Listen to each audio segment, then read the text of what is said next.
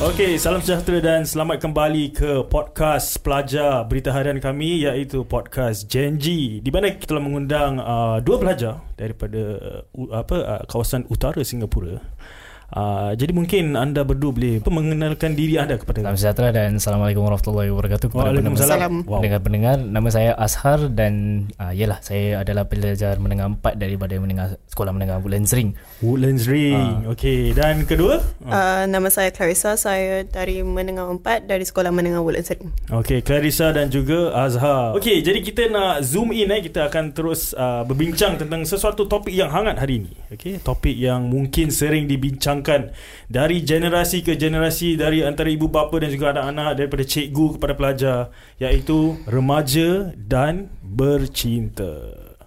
Hmm. Jadi yang soalan pertama ni, soalan paling penting is uh-uh. korang dua ada mata ke tak? saya ha? saya terus terang tak ada. Oh okey. Uh-uh. You Clarissa masih masih single? Tak. Oh okey, masih berjumpa dengan seseorang ni. Uh-uh. Oh okey. Hmm. Okey, jadi uh, sebab dia telah mengaku kini sedang berjumpa dengan seseorang eh, tak tahu uh, ibu bapa ada ke tak eh yang, yang tahu eh. Okey. Soalan pertama, jadi apa pandangan pelajar tentang usia minimum uh, yang sesuai untuk kita kirakan tu kita jatuh cinta lah dengan seseorang.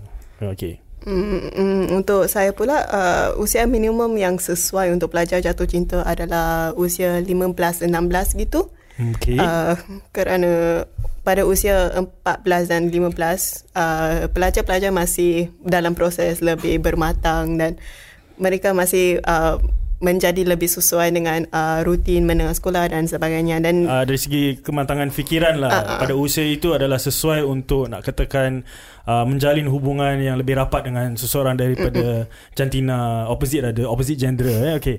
So jadi bagi Azhar pula uh, macam mana pula you punya pandangan tentang usia minimum ini? Usia minimum kan saya kata 19 lah. 19 uh, wow itu dalam 4 5 tahun beza. Adakah itu uh, lamanya. Kerana uh, bila kita kata tentang kematangannya okay. uh, usia 19 tahun ia adalah kita dah uh, apa kata kita dah kata go through uh, pelbagai lah pengalaman jadi kita tahu apa nak di dalam seseorang dan apa yang tidak dimahukan lihat lah 19 lihat tahun lah. you dah uh. banyak dia punya you punya expectation ni dah uh, ada lah kira-kira iyalah ya hmm. kerana bila uh, bila kita berusia 15 16 tahun kan uh. kita masih tak tahu apa kita nak kerana masih ada uh, lagi institut pelajar di poli hmm.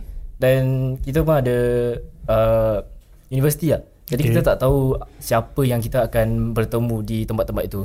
Dan mungkin uh, bila kita bertemu dengan orang itu mungkin lebih baik daripada apa yang kita ada sekarang. Hmm. Jadi Orang kata wasted lah ah, ya, uh. okay, okay, okay. Kita pergi ke soalan seterusnya eh, Di mana sekarang ini uh, Generasi sekarang ini Kita lihat uh, Lebih ramai uh, golongan pelajar Atau orang-orang muda Yang juga datang daripada lain bangsa Jadi bagaimana uh, pandangan anda terhadap Percintaan antara bangsa Okay, mungkin kita mula pada Abang Azhar ni Yang yang tengah tunggu turn dia 19 tahun nanti Saya hmm pada saya saya rasa uh, tak ada salahnya okay. kerana uh, cinta adalah salah satu saya katakan uh, perasaan lah okay. dia bukan sesuatu yang di mana kita harus berkahwin dengan atau harus uh, bercinta dengan seseorang dengan yang hmm. sama bangsa lah lagipun uh, maafkan saya kerana berkata macam ini okay. tapi okay, you tak bosan ke kalau kalau bercinta di dalam uh, bangsa yang sama hmm. kerana kalau kita uh, bercinta antarabangsa kan kita dapat mempelajari lebih daripada uh, dibandingkan dengan uh, mungkin contohlah Melayu dengan Melayu hmm. bandingkan dengan Melayu dengan Cina. Okay. kita dapat uh, tahu tentang tradisi yang lebih dan uh, sebagainya lah. Okey, uh, Azhar telah bertanya kepada kita semua tak bosan ke? Clarissa mungkin you boleh jawab dia. Tak bosan ke kalau Melayu-Melayu je? Waduh hmm. macam mana? Pada pengalaman pengalaman saya tak bosan. Uh, Mata air saya adalah seorang dari uh, bangsa lain. Oh, okey. Uh, untuk saya, saya telah uh, belajar bahasa baru dan uh, um, cuba uh, memeluk bahasa dan budaya so, hmm. orang lain. Uh. Hmm, you punya boyfriend tu dari bangsa apa ni? Cina. Oh, okay. Interesting. Ha, jadi dia ada sesuatu first hand approach. Jadi macam mana you punya parents tahu tu bila first time tu? Hmm, saya bawa dia balik pada masa raya. Oh. dengan kawan-kawan saya. Dia pakai baju raya tak juga. lah ah? pakai baju uh, Oh. dan memperkenalkan diri kepada ibu saya dan uh, ibu saya dia kasih kasih dia nya number handphone text lah wow. macam best friend sekarang Bagaimana reaksi ibu per- pertama kali dah melihat melihat beliau? uh, shock tak Shock. Macam mana dia shock? uh, tak didn't really uh, bukan faham believe tak Hmm. tak sangat Bermakna dia macam kira ada mungkin ada sedikit ruang lah lagi uh. untuk beliau mengenali uh, teman anda. Okey, kita pergi ke seterusnya eh.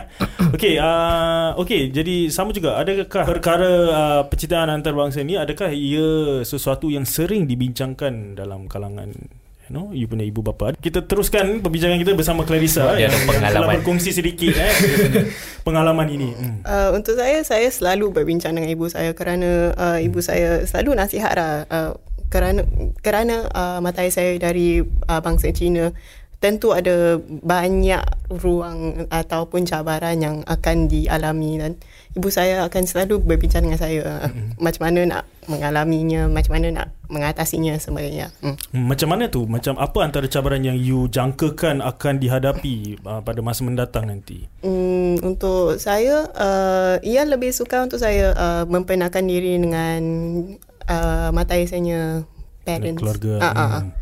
Kerana Kenapa? mereka lebih uh, tertutup. Oh, Ah, okey. Jadi lebih senang beliau datang kepada keluarga you tapi lebih su- susah untuk you pergi ke keluarga. Mm. Oh, okey. Jadi bagaimana you you nak katakan ke ap- apa antara percubaan atau apa antara langkah-langkah yang you lakukan untuk cuba dekati keluarga beliau? Hmm, uh, saya kasih saya dia punya bapaknya nombor. Hmm. So sering saya text lah. Macam, Okey. uh, hi, uh, macam mana hari? Uh, okay tak semua? Uh, macam itu. Uh, Oh. Kalau dia ada sering dia selalu apa? Hmm. Um, ajak saya pergi makan, ajak nak jumpa keluarga tapi tak tak selesa oh. sangat ah. Sampai ke tahap message ayah dia. ah. Wow. Jadi pakai mana? Pakai WhatsApp ah? Ah WhatsApp. Selalu blue tick ke selalu dia respon? Dia selalu respon. Oh, okey okey okey. Oh, jadi ni ini sesuatu yang fresh ni. Pada waktu saya masih remaja tak pernah saya nak WhatsApp ibu bapa saya punya girlfriend. Menakutkan saya. Ni sesuatu langkah yang melangkaui diplomasi negara ni.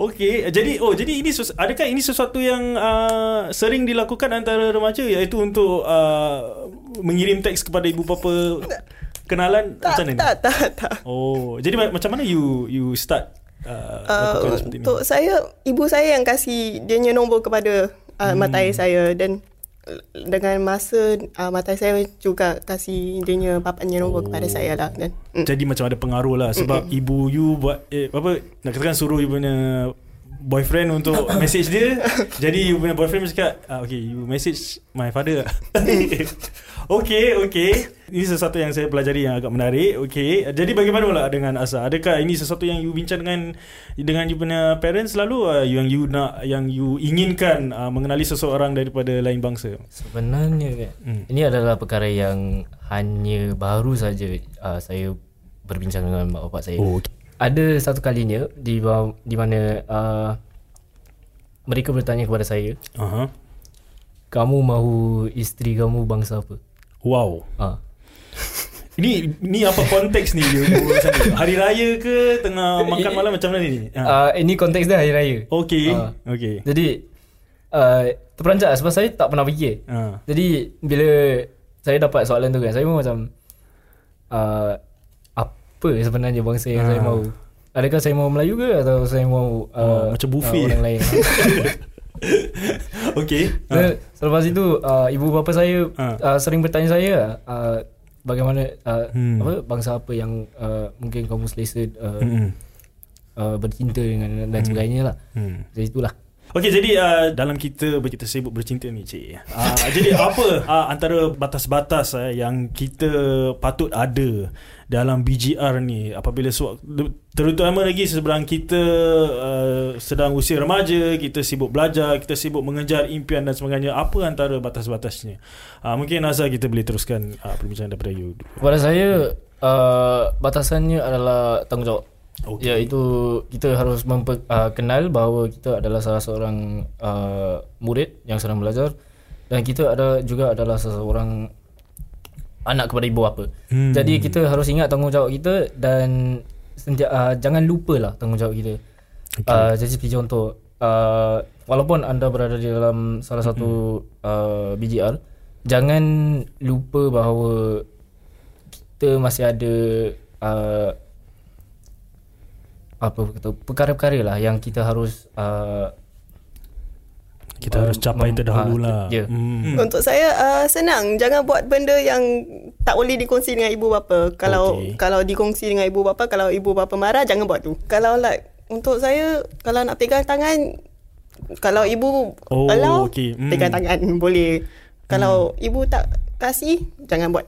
Ha, senang. Hmm, ini sesuatu uh, perkara yang agak sensitif eh dan dia juga berbeza eh, dari segi jantina eh kalau uh, mungkin uh. bagi Clarissa mungkin ibu bapa mungkin ada dia punya stres dia lain sikit hmm. dan mungkin bahasa mungkin ada stres dan lain sikit eh. Hmm, okey jadi ni antara batas batas dia. Sebagai seorang muda ni bila you lihat uh, kita bertemu dengan seseorang daripada jantina yang yang yang yang lagi satu eh kita you jumpa another girl and you uh, jumpa seorang lagi lelaki jadi dalam jangka masa panjang eh, adakah you hmm. fikirkan pasal nak mendirikan rumah tangga ke macam mana tu kalau dalam fikiran you bila you bertemu dengan seseorang tu? Kira you nak straight in into it atau atau macam macam mana? Saya akan fikirkan tentang hmm. perkahwinan. Adakah ia, mereka akan hmm. uh, mahu berkahwin ataupun tidak? Oh, ha. terus dia yeah. terus akan bertanya yeah, dulu. Tak wow. mau masa. Eh, hmm. kalau kita fikirkan eh, kalau uh, kita mengambil masa sendiri dan hmm. uh, berkenalan-kenalan. Hmm.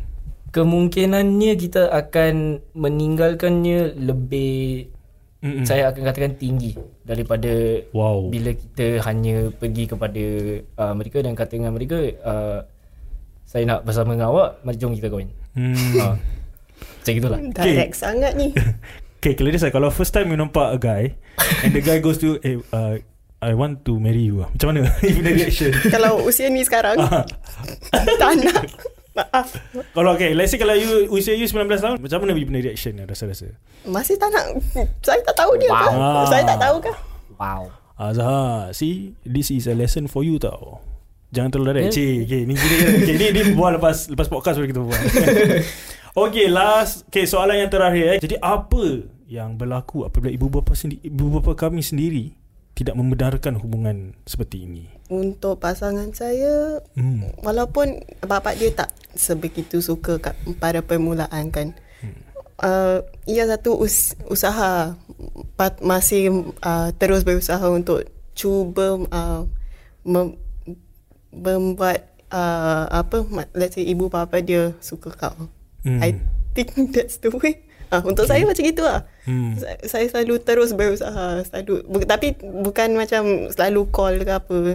Ter, sikit-sikit. Buat sikit-sikit. Dan kalau dia selesa, dia selesa. Dan Alhamdulillah lah. hmm. lah. Ha. Kalau mungkin kalau kita ada, kita bayangkan kalau rasa dalam senario di mana beliau betul-betul macam berkeras saya nak cakap, ah, saya tak terima. Macam mana ni? Berhenti dulu jangan nangis Berhen, eh. berhenti, oh, berhenti dulu, dulu. Okay. berhenti dulu don't bring up ke apa just hmm. let it be then kalau ma- masih uh, bersama dan uh, masa dah lapang hmm. cuba lagi uh, Kira kalau berikan ber- ruang hmm. untuk beliau memikirkan tentang uh-huh. perkara inilah hmm. bagaimana pula dengan Asa macam mana ni kalau saya saya akan usaha untuk oh. uh, mengubah fikiran ibu hmm. bapa saya okey uh, tapi dengan uh, mindset saya akan katakan mindset di mana ke kalau dia jodoh dia akan datang kalau tak dan tak apa. Hmm. Jadi kalau betul-betul ibu bapa saya ada sesuatu yang mereka tidak mahu dan mereka tidak mahu saya uh, bercinta dengan dia dan okey terpaksa lah kerana yalah ibu bapa tak boleh lawan. Oh, kira you akan give up ah? Bukan give up. Habis. Sebab sebab saya saya sebab kalau saya, saya kata saya punya girlfriend Hazah apa you tinggal kai? ibu bapa saya tak kasih. Sebab ibu bapa tak kasih. Alah tu lah. Tapi kalau macam saya kata kalau dia jodoh dia akan datang. Okay. Ha. Oh, okey. Ha. Jangan cari ya. Serahkan kepada serahkan kepada yang Maha Esa. Oh, tapi wow. kalau kal, tapi kita pun kena usaha lah sebanyak mungkin belajar dulu fikir pasal ni nanti. Alright. Betul betul betul betul. Bagaimana Clarissa juga macam mana sedang sibuk dengan kedua um, jangan cari jodoh. Ia akan datang. Oh, Jangan cari. okey. Wow. Serahkan kepada kepada yang kepada yang Maha Esa dan sebagainya. Uh, Okey, jadi kedua kita terima kasih banyak kepada pelajar-pelajar kami kasih. daripada Sekolah Menengah Woodlands Ring. Okey, uh, dan uh, bagi anda semua yang masih ingin mendengar, uh, jangan lupa nantikan episod seterusnya dalam podcast Gen G. Alright.